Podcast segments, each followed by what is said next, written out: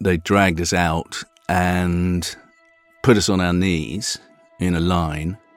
At this point, I knew what was going on, and I just so I just kind of went into a very kind of quiet place.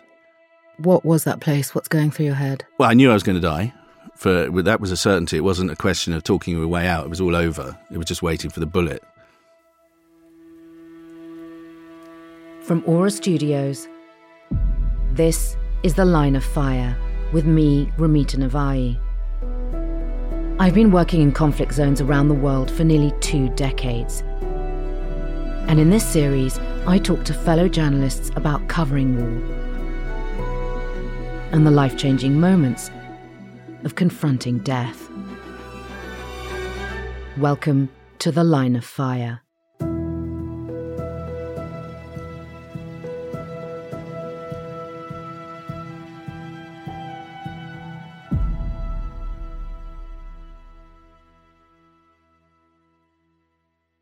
My guest today is one of Britain's most experienced and prolific war reporters.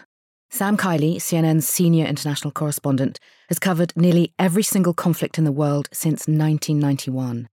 It's easier to name the wars he hasn't covered than the ones he has. He's also the only journalist who's completed a full combat tour with NATO in Afghanistan, spending six months in Helmand in 2008. Sam, hello. Hiya. Um, we've known each other for quite a long time, haven't we? The beginning of my career, the very start of my television career, I think it, we met on the international current affairs series Unreported World in, was it 2006, 2007? No idea. Well, what I do know is by then you'd been working about 55 years. How did you end up being a foreign correspondent? Um, well, I ended up in journalism. I was lucky because I, I joined the Times directly from university as a graduate trainee alongside one Alexander Boris de Pfeffel Johnson, who was fired for lying, which was handy for me because it meant that I was able to stay on and uh, continue my career. Um, and I did a couple of years on the Times, and then I became a foreign correspondent for the Sunday Times in LA, which was a bit of a round peg, square hole situation. I survived a year there, and then luckily for me, the Times hired me back to become the Africa correspondent based out of Nairobi, and that's really when things really kicked off. And did you want to become a foreign correspondent, or did you end up being one? My dad was a journalist. He was an exile from South Africa. He was a foreign correspondent. When he went into exile, he was a stringer for a lot of American networks uh, in the, what was then the Congo, then became Zaire, and is now the Congo again. Oddly enough, I ended up covering rather similar stories as he did 30 years prior. So I suppose it was always in the blood. I mean, Africa is very much part. I was born in Africa. My father's born in Africa. In fact, my daughter's born in Africa. Met my wife in Africa. My mother grew up in Africa. My grandfather on my mother's side was a very important um, scientist in Africa. So I suppose the natural f- trajectory for me as a journalist would, was to want to go to Africa, and that's what I did. Did you want to cover war? When I was young, I wanted to cover yeah, I mean, as uh, you know, I wanted to have a look into the abyss and um, see what was there. You know, grab the tiger by the tail type thing. You grow out of that pretty rapidly. I mean, on the first conflict I covered, a colleague was killed, another one lost his arm. Um, you know, it, it goes from being, or should, unless you're a fool, go from being an abstract kind of fantasy into this is a really cold, cold reality. And it's not about you, and it is about people, real people, really dying. It's not a spectator sport. Was war as you imagined? Um, I honestly can't remember how I imagined war to be. That was more than 30 years ago. Um,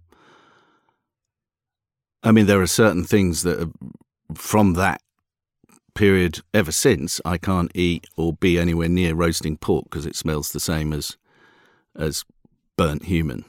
Um, so that has, that has stuck with me. I can't really remember what what life how I imagined war before, but it's but it's it's a really really really ugly, disgusting, viciously you know these are truisms, but I think people because we live in a in an age, or, have always lived in an age in which war and warriors are celebrated, what never gets sufficient focus or understanding in in in most uh, fiction representations of war is just how gory and grim and humiliating it is. The other oh, the other thing that I noticed in that that time with the with the, I mean these are really disgusting, gory things, but the, when people die, they often kick a shoe off, and that really has always stuck with me. Mm. How do you learn to cover war? well, I mean, uh, by accident uh, in Somalia during the campaigns there after the American-led invasion there to put an end to the the starvation racket that caused a famine there. The American led invasion that Sam's talking about started with an aid mission in 1992. George H.W. Bush sent American forces into Somalia to stop the famine, and the mission was a success. But nation building proved to be a lot harder. Less than a year later, elite American troops launched a raid in the Somali capital, Mogadishu, to arrest top lieutenants of a powerful warlord and restore a government. But it was a disaster. Two US Black Hawk helicopters were shot down, hundreds of Somalis were killed, as well as 18 Americans and two UN soldiers. Within six months, the US had pulled out of Somalia. The Battle of Mogadishu had been America's deadliest firefight since Vietnam, and was later given the Hollywood treatment by director Ridley Scott in the film Black Hawk Down. I think I'd been standing on a roof amid the clattering. This, this uh, bullets, when they pass close to your ears, within about three foot of your ear, make a sound a bit like a football rattle, a sort of clattering noise. It's a very. It doesn't sound like a bullet does in the in the movies. Further away, they make a kind of whizzing noise, and it makes it that's easier. And I'd been standing on this roof every day, watching battles, drinking tea, smoking cigarettes, scratching my bum, taking notes. And uh, a veteran of the French Foreign Legion came up and spent about four seconds on the roof with me and then dived down the stairs and actually bashed his head on the wall trying to get off the roof. And I thought he'd rather overreacted and wandered down. I said, What's the matter with you? And he said, Those are incoming rounds within three foot of your head. And I'd been wandering around like some impervious god, completely ignorant of the fact that people were trying to shoot me. Um, so, you know, that's quite an interesting lesson to have learnt and survived it. I mean, it's not all about crawling around in foxholes while the bullets whiz over your head. I mean, covering a war is much, much more important to understand why it's happening, how it's happening, how it's being funded, whom it's affecting, and who's to whose benefit is this? What is the causes? But what are the causes behind it? Those are the questions that really interest me. And very often, the kind of frontliney stuff is is just sort of um, window dressing. Yeah, and I, I, in these years that I've known you, I've never heard you describe yourself as a war correspondent, a war journalist. Yeah, it makes my flesh creep. I hate that term. Yeah, I mean, so do I. Why? Um, it always reminds me of a kind of caricature of a French photographer, you know, with his neckerchief leaning into a young woman at a bar and saying, You don't know what I've seen. um, I think it's sort of, I, I mean, it, you know, I never intended to specialize in conflicts. I don't see myself as a specialist in of in or on conflicts. I happen mm. to have covered a lot of conflicts. Um, I think there's a lot more to my work than walking around with my mouth hanging open, taking notes, or being shot at on camera. I think that that's sort of frippery in many ways. But um, I just think it's a bit wanky. War correspondent. I mean, it's sort of yeah. It's something out of Tintin. And anybody who does sit around telling war stories is a complete fool and a berk. Mm.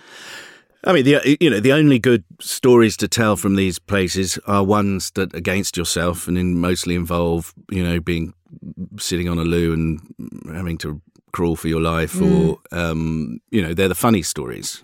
They're, yeah. they're, they're, you know those are the only ones one would hear any of us tell. I would hope. I mean, they're not you know that that kind of. Um, you know, pull up a sandbag and let's swing the lantern, and I'll I'll tell you a few tales. It's odd actually because I, I I recently told quite a long and involved story to my son, who's adult, um, and it was a descriptive story. I mean, it was, certainly wasn't a kind of you don't know what I've seen type story, but it it was a it was just a long story that started in Rwanda and. Um, and ended in Bosnia, and he, you know, he was goggle-eyed, and because I mm. don't talk about it, you don't. people don't mm know what kind of what you've been up to. What I mean, it's quite kind of in in in a way. It, to those who are very who are close to you, it's a bit insulting that you don't talk. One doesn't talk about it. But I mean, the only reason I'm here is because you're my friend. Anybody else? I, I, I, mean, I don't like talking about this stuff. No, I, I know you don't, and um, you're extremely modest actually about what you've achieved and the work you've done. And I know that you don't like talking about the things that have happened to you, and I do appreciate you being here. Um, what's the conflict that's most affected you? Uh, Rwanda, the Rwandan genocide. I mean, it, it, and, and and for anybody who covered covered it, that should be the right answer. The Rwandan genocide happened between April and July 1994, when Hutus, who form the majority in Rwanda, murdered a million Tutsis and Hutu moderates. The ethnic rivalry has its roots in an artificial friction between the two communities dating back to the German colonial period of the early 20th century. The genocide started after the shooting down of a plane that was carrying the then presidents of Rwanda and neighbouring Burundi, both Hutus, which was blamed on Tutsi rebels. That incident signalled the beginning of the pre planned, systematic mass murder of Tutsis by Hutu extremists who harnessed the state structures to orchestrate the killings. Schoolteachers, mayors, doctors, nurses. They were all instructed to kill. You know, and you've seen me react. I get very, very irritated when people don't seem to know what happened in Rwanda. People mm. know about the Holocaust, as they jolly well should do. Mm. Well, this was the kill rate of human beings in the Rwandan genocide was as high as the height of the atrocious Nazi murder of of Jews and others during the Holocaust. There's 37,500 a day, crudely put, and they're by hand with machetes, with the roots of trees. Um, the Kagera River, the, the, the Rusumo Falls on the Kagera River looked like somebody was emptying a pot of Tuscan bean soup with the bodies. I mean, it was there were more bodies. There was more than a body per second going over the falls, and that was weeks after the, the, the genocide had supposedly ended. There was a million people killed in 90 days. Um, yeah, it was the single biggest horror story since the Second World War.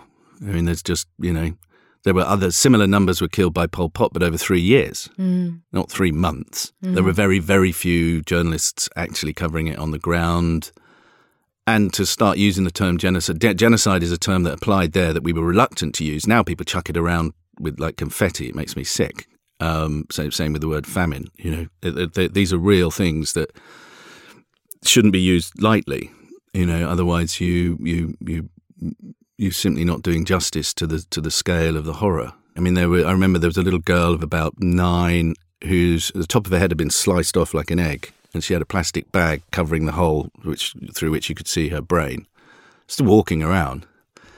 Um, you know, there were kids with, you know, machete wounds, you know, as long as your arm across their backs. There were women who'd been raped and men who'd been, you know, I mean, they were in a real mess. And there were lots and lots and lots of dead bodies lying around because it was happening every day. There were fresh bodies, old bodies. I mean, decayed bodies.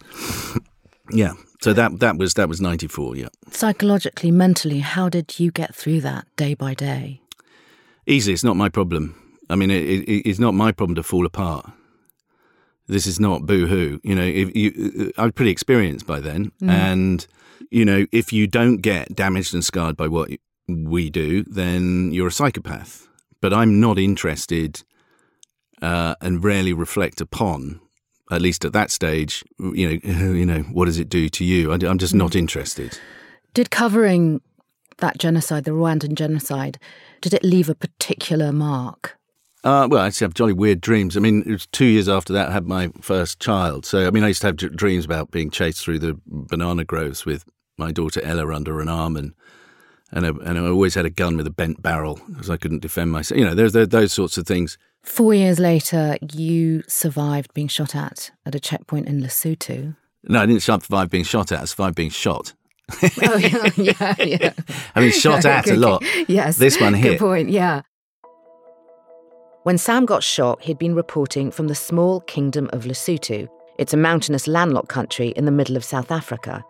President Mandela had deployed South African troops to put down a military coup and the attempted seizure of a strategically important dam by the local military. What happened? Oh, I pushed my luck too far. I, uh, misjudged a roadblock and um, got shot in the arm. And then luckily, uh, didn't. I mean, I was still kept my wits about me, so I was able to spin the car around and and escape. Um, so, and it didn't. You know, I mean, uh, another millimeter closer in, it would take my arm off. So I, I still had a functioning arm, so I could got, get got away. Yeah, I, I, mean, Sam, we could talk for hours. Oh, let's about, not. About, about, about, you surviving uh, these bad situations, and you've been in many bad situations. But I want to ask you about that one moment doing your job when you faced death, and it was in Iraq 2003. You'd been covering the invasion, Talk me through the start of your day. Um, yeah, very bad day at work that was.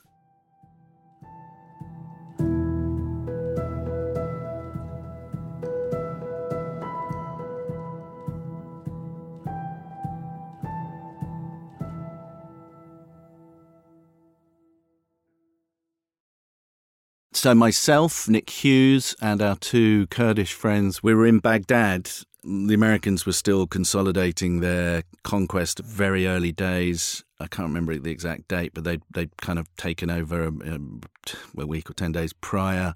So we'd come in from the north, which in itself was quite a hairy journey, all the way down through Tikrit, Saddam Hussein's hometown.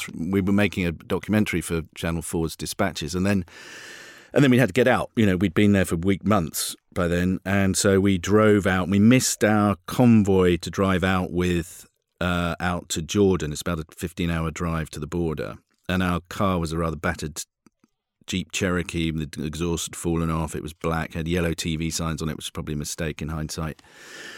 And we went puttering off with me at the wheel down the road to Amman. And somewhere between Fallujah and Ramadi in the sort of Badlands, and they were the Badlands even under Saddam Hussein. It was all very, you know, thieves and scoundrels being around there. But this was before the insurgency had even been thought of, really. Um, and we were puttering along. how, how come you were driving? Oh, because I always insist on driving um, because because I've survived so much whilst I've been at the wheel. I pretty don't want to put my survival in somebody else. I know I, I know I won't lose my marbles if things go weird. I mean, we also probably took it in turns, but anyway, I was driving out because I knew the way. Luckily, our two Kurdish friends had been educated in Baghdad, so they had in Arabic they had Baghdadi accents.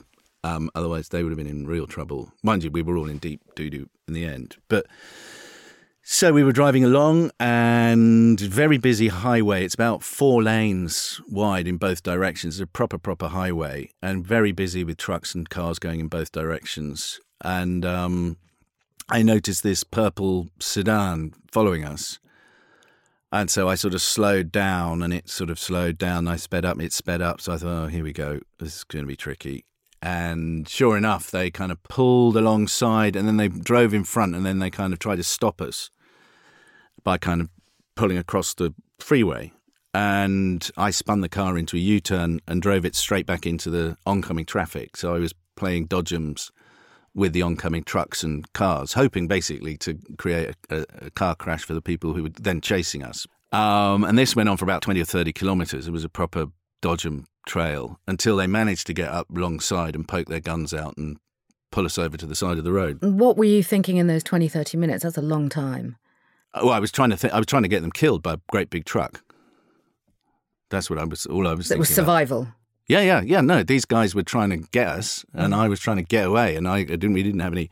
Turns out, actually, the, one of the guys with us had actually hidden an AK under the floor. I'd forbidden guns in the vehicle, and he had actually hidden it. Mercer, you know, I mean, you know, with hindsight, would have I liked to have had a rocket-propelled grenade or a or a large aircraft carrier at my disposal? Yes, but at the time, I was just trying to get them hit by a truck so that they wouldn't kill us and that didn't work. So they pulled us over, and well, they came storming up to me. One of them headbutted me, um, They pulled their Wait, you know- wait, wait. So, so t- t- talk me through this. They, they, Well, they pulled us over. They pulled us- they you, shoved what, the- you, you. They made you get out the car. What happened? Yeah, yeah. They well, they they they came running up to the car and pulled us out of the car, and one of them headbutted me, and How did they manage to pull you over? They just. they stuck their guns out and pointed them at my face and waved to the side of the road, made it kind of pretty clear. Um, I thought they were going to kill us there, but they, they didn't. They, they and then one of them spotted I'd, I'd had some I'd twenty grand in cash hidden down the back of my trousers in a money belt, and it must have been poking out. And one of them spotted it and grabbed it immediately. Uh, not that I kind of cared or noticed. And then they put us, they separated us, the two Kurds in one car and me and Nick in another, and took us off into the desert. Uh, Nick Hughes, who was with me in the car, was the producer, director, cameraman on the, on the Dispatches shoot. So very, very experienced and tough as nails. And Nick was going, "What's happening? What's happening? What do you think's happening?" And Nick is a martial arts expert, and one of them kept slashing. Every time Nick said anything, he slashed at me or Nick with a with a bayonet, try and shut us up. And Nick could have jumped them, but that would have meant that the two Kurds would have been killed in the other car.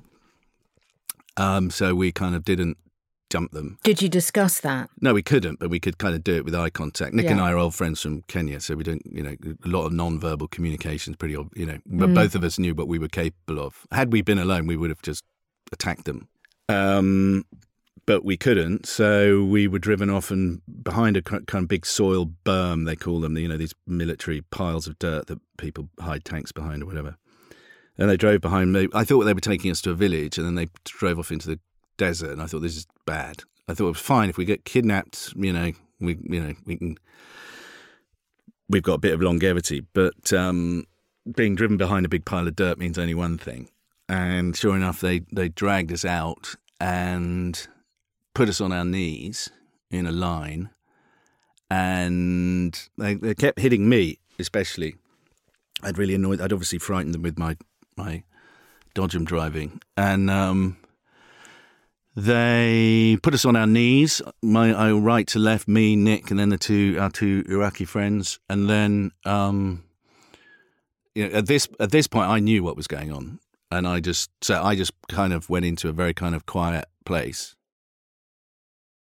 What was what what was that place? What's going through your head? Well, I knew I was going to die. For that was a certainty. It wasn't a question of talking your way out. It was all over. It was just waiting for the bullet, uh, and I knew I'd be first. And I just went into. I gave. I kind of let go. Completely let go. Um, What do you mean?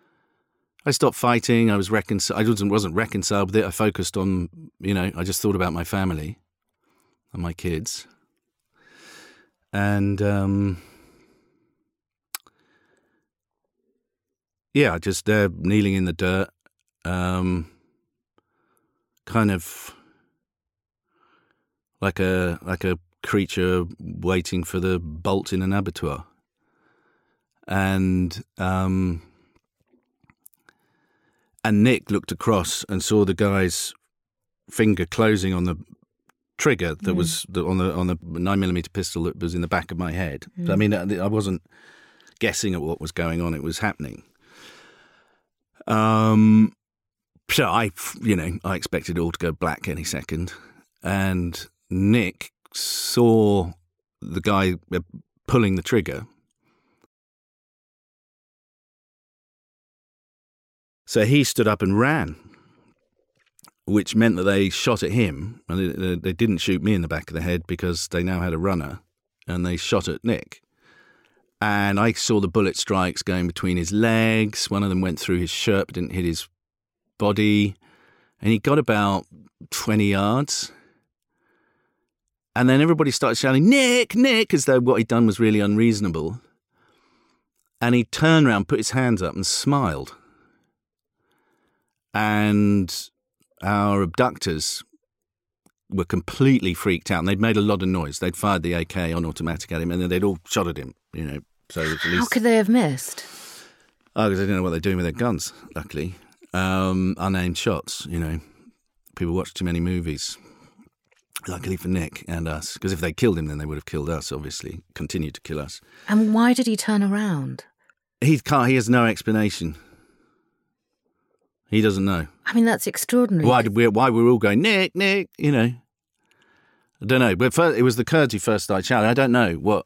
I don't know. I've no idea what happened after the incident. He described himself as my stool pigeon because it was him, him fluttering away that kind of saved us. Um, but he didn't expect to survive either. He just didn't want to die on his feet. He was adamant about that. Mm. Um, but what it, whatever it did, it created some kind of. uh, They, this is hindsight. So, at, so what happened at the time was they then were. These guys were very shaken. These were uh, obviously, you know, baddies, but pretty amateur baddies, but murderous ones because they were going to murder us. And and so they turn around, they start screaming, and they and the we were getting translation from our Kurdish friends, and they were going, "Where's the money? Where's the money?" And I said, "You've already got it." And they said, "What do you mean?" And they said, "How much is it?" And I said, twenty thousand dollars, which is a shitload of money. By any, I mean, it, it, by anybody's standards, any time in their life, but in, in Iraq in 2003, Enough to buy a you know medium-sized county. And where are you at this point? You somewhere s- in the desert near Fallujah no, no, but are you, No, actually, physically, you still kneeling down. Yeah, yeah, I'm still kneeling in the dirt. So you didn't get up. You didn't start running. You... No, no, no. I mean, I just you know, I was kind of I was watching with a kind of distracted, you know. Oh well, you know, we'll do some shouting, then they'll shoot us. Um, so I said, "There's t- twenty grand," and that kind of stunned them and they were going, "Wh- where, where is it? Where is it? And I said, that guy's already got it. I pointed at the guy who'd taken it. And they didn't know that he had it. So that turned their energies onto him. And then they just, and they basically then turned on us and said, get lost get lost, go, go, go. But they grabbed me and they put me in the back of the car and they said, You can't drive. They were very pissed off with my driving. And so one of the Kurds drove and we got back into our Thunder wagon. And they, they I mean, they nicked our mobile phones. Um, I mean, not, you know, satellite phone.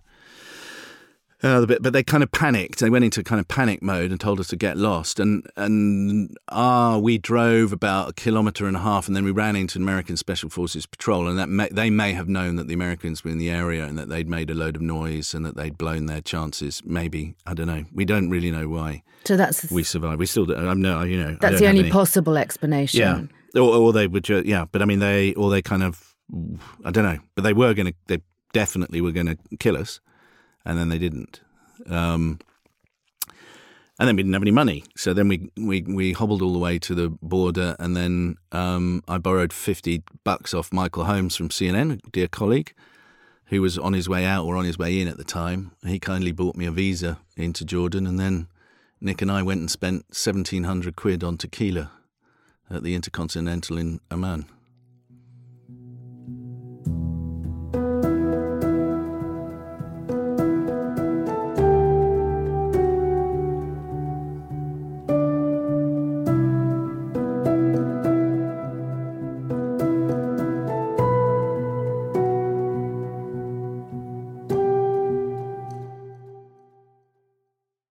It's Ramita Navai here, and thank you for listening to my show. I hope you agree that these stories are not only powerful, but important. As I speak to some incredible journalists from around the world about what they've learned from working in dangerous places and how it's changed their perspective, it would be great to get your help in sharing their personal stories. So please do spread the word and subscribe, rate, and review the show wherever you get your podcasts from.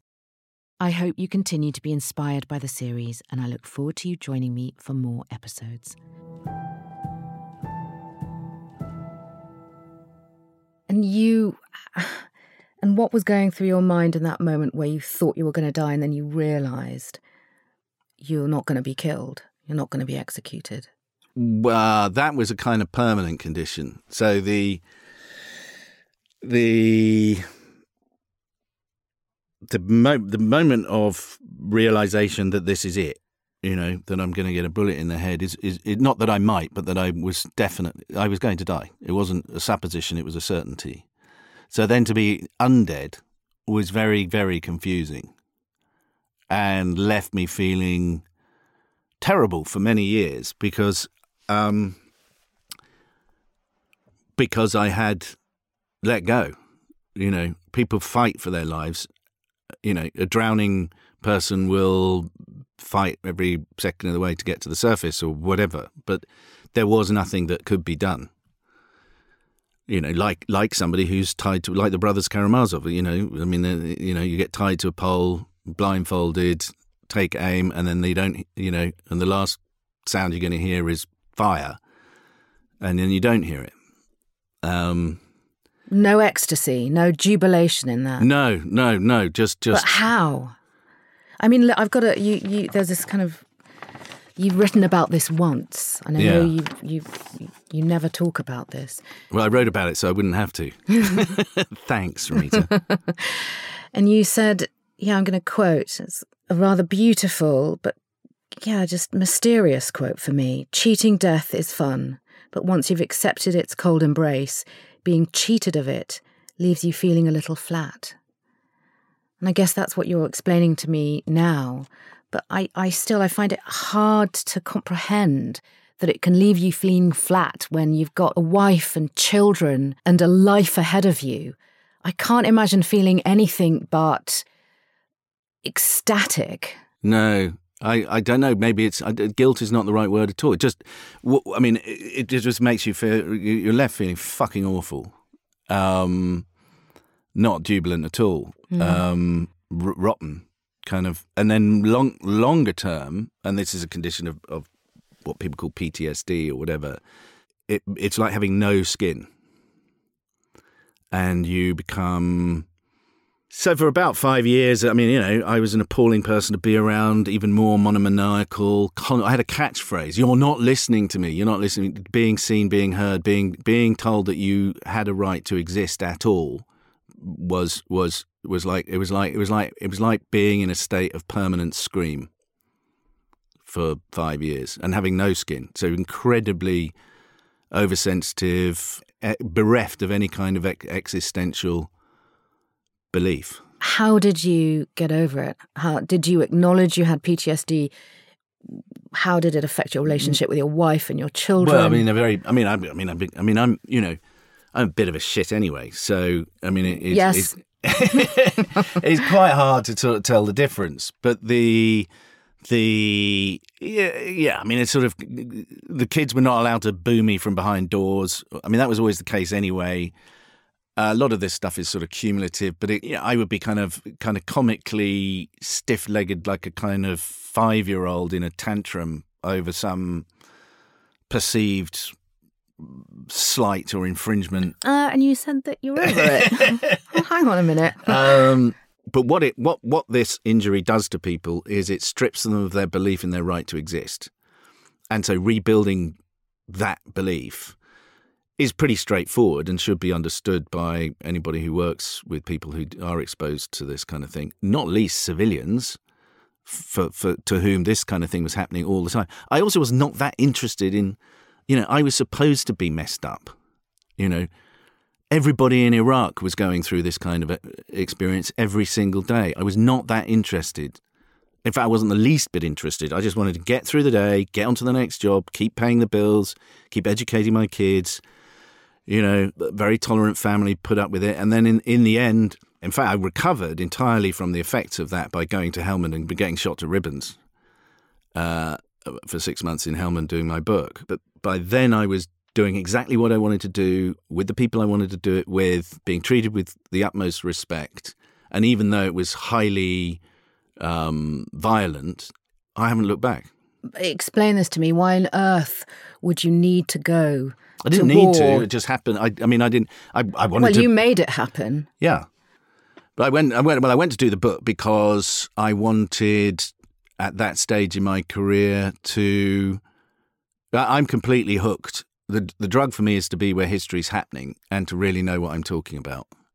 Um, and I Is that the addiction? You're not addicted to the adrenaline. no, God no, no. I'm sickened by it. I'm, I'm completely disinterested, and and when it does kick off, people are very freaked out by me because I appear to be completely indifferent, completely cold blooded, not interested, not excited. Because I know that you've got to keep your wits about you in order to kind of, you know, panic is panic will get you killed anyway. But no, I'm not remotely interested in in that aspect of the job. What I really, really do love is is knowing what I'm talking about from the ground up, and and and above all, you can't go and illustrate what's going on You know, we've been talking about me, which is what sort of nauseating subject. We, the, the reason I'm there is, and, and this, it does sound pompous, but it is, it is true. It is to report on the lives of other people and how they're being affected. Mm. I mean, you know, for any number of reasons. Uh, lately, not least because I don't want this shit happening to my kids in my country. You know, I'm really, really, really good at spotting the ingredients of a coming conflict. Like really good. Um, and I, I can see them potentially. I mean, I'm not bonkers. I don't, I'm not, I don't see a civil war emerging in the United Kingdom anytime soon. But climate change may mean that, will mean for certain that my grandchildren and probably my children will spend a significant part of their lives in some kind of conflict. And how did covering another war help you heal?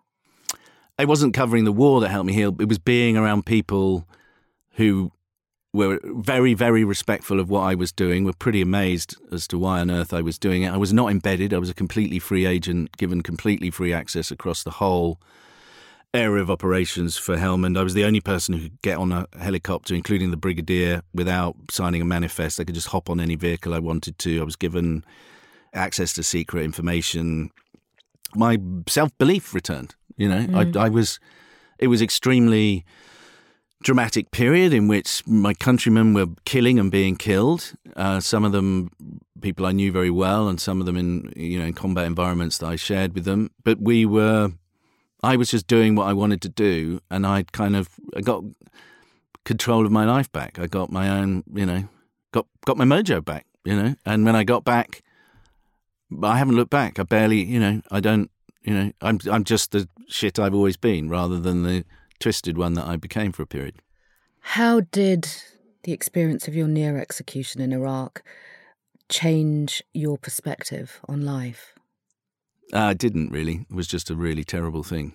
It, it wasn't a kind of recovery from cancer story that made me want to live every day like it was my last or something like that. I don't know. Maybe I became a bit more of a hedonist. It'd be difficult to have increased that. Um, I mean, I'm I've been pretty good at living life to the full anyway.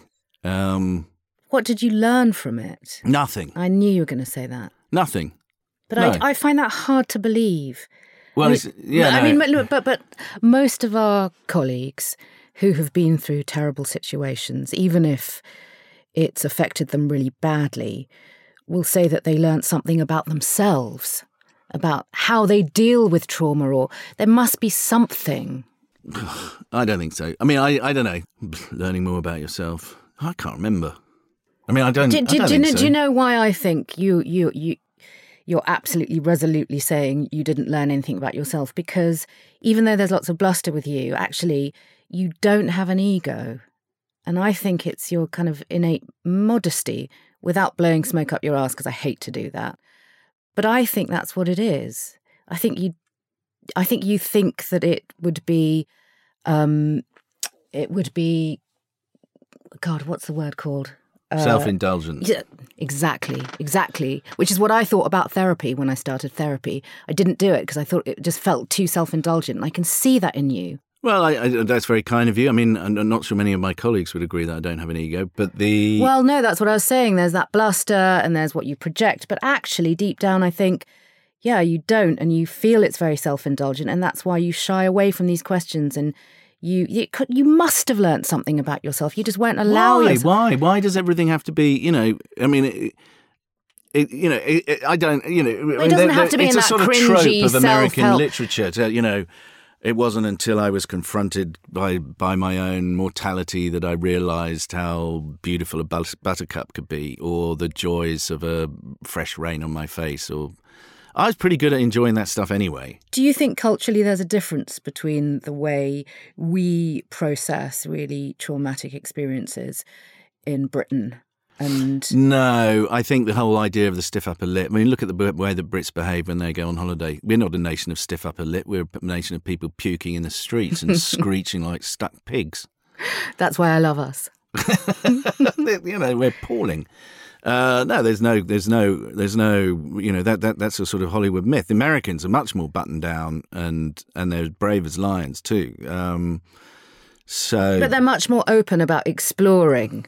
Well, in the literature, they are. I mean, this is why you're asking me. You know, what is the, the what is the? This is the whole point about yeah, your the, the, the id and the ego, or the yin and the yang, or whatever the I don't know. I mean, uh, You're not you know, taking this seriously, Sam. No, I'm, no, no. But I mean, I, I, I just, I think it's absolutely fair enough and say, look, it was a really terrible thing. Yeah. It left me quite damaged, and I got over it. And also, you know, I mean, it's kind of inherent in the in the issue about this whole podcast is we're not the point. Yeah. You know, I don't, I don't expect to, to escape from my job unscathed. I Yeah. expect to be scathed badly. Mm. I hope to be able to recover and look after my family and be kind to the people that I love and to be broadly speaking more or less semi decent human being, you know, fighting against my own worst instincts. But the reality is that sometimes these things are just Mm. just bad days. And nothing, you think nothing good came of that. No, there definitely nothing good came of it. Absolutely nothing good came of it. No, it was bloody awful, and I wish it never happened. Mm. Horrible. I mean, you, you've been so lucky, and so many of our colleagues haven't been. Um, you, in particular, you've lost lots of friends and colleagues along the way, um, including, and forgive me for mentioning this because I, I know you don't like to talk about it, but including your cameraman, Mick Deane, I uh, was his correspondent. who was killed by a sniper in Egypt in 2013. Sam, how, how, how does one live with that? How do you live with that? Um, that is a day by day. Mm.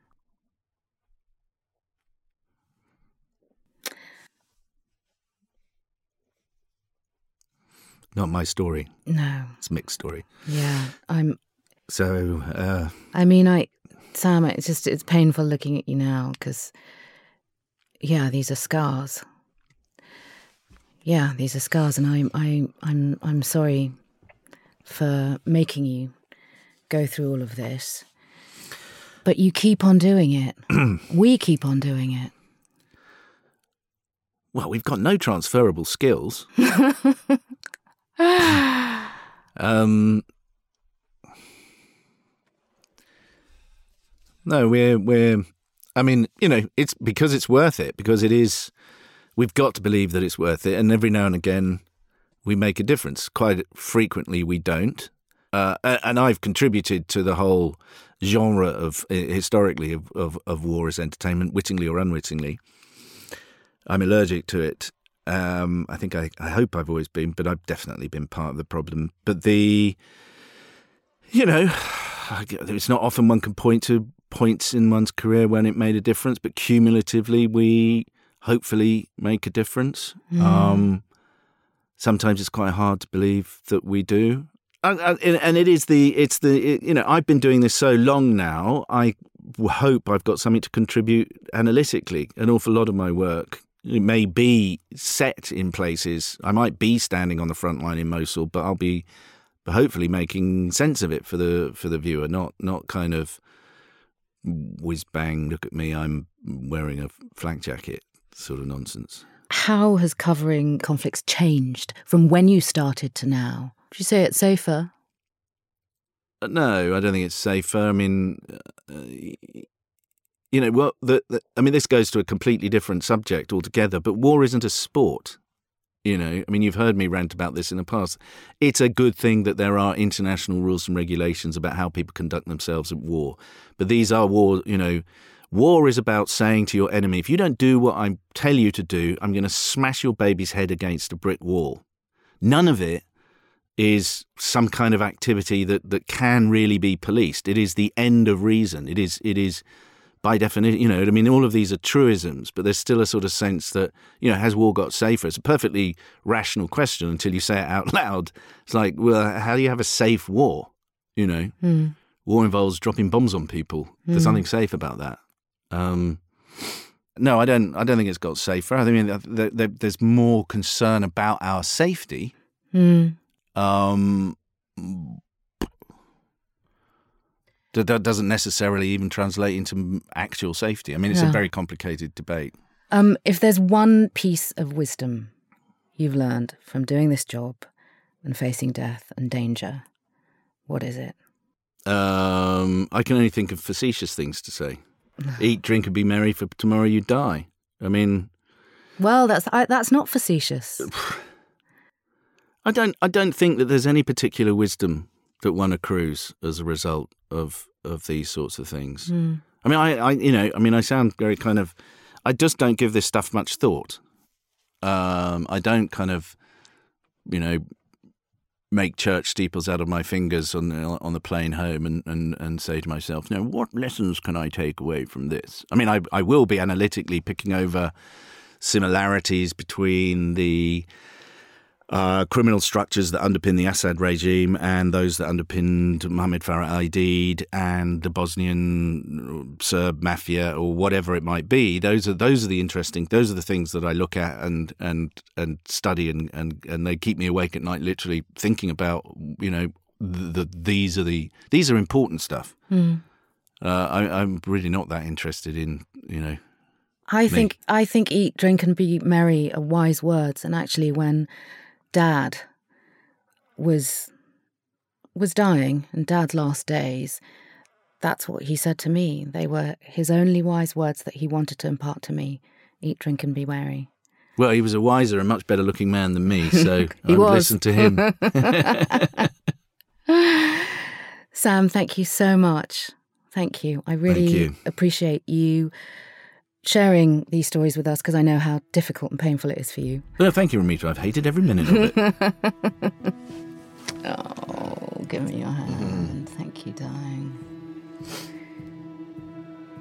To learn more about Sam's work, I recommend starting with his book Desperate Glory. It's a beautifully written, gripping, and remarkable account of the reality of the Afghan war. We've attached a link in the show notes. You can also catch Sam on CNN and follow him on Twitter. His handle is at KileyCNN. Thank you for listening to this episode of The Line of Fire. If you'd like to follow me, my Twitter handle is at Ramita Navai. And if you've enjoyed this episode, please rate, review, and subscribe. And tell your friends they can find us wherever they get their podcasts. Until next time.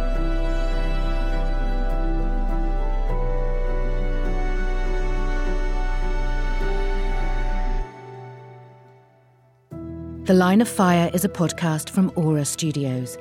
It was presented by me, Ramita Navai, and edited and produced by Chris Scott. Our executive producers are Matt Raz and Richard Osman.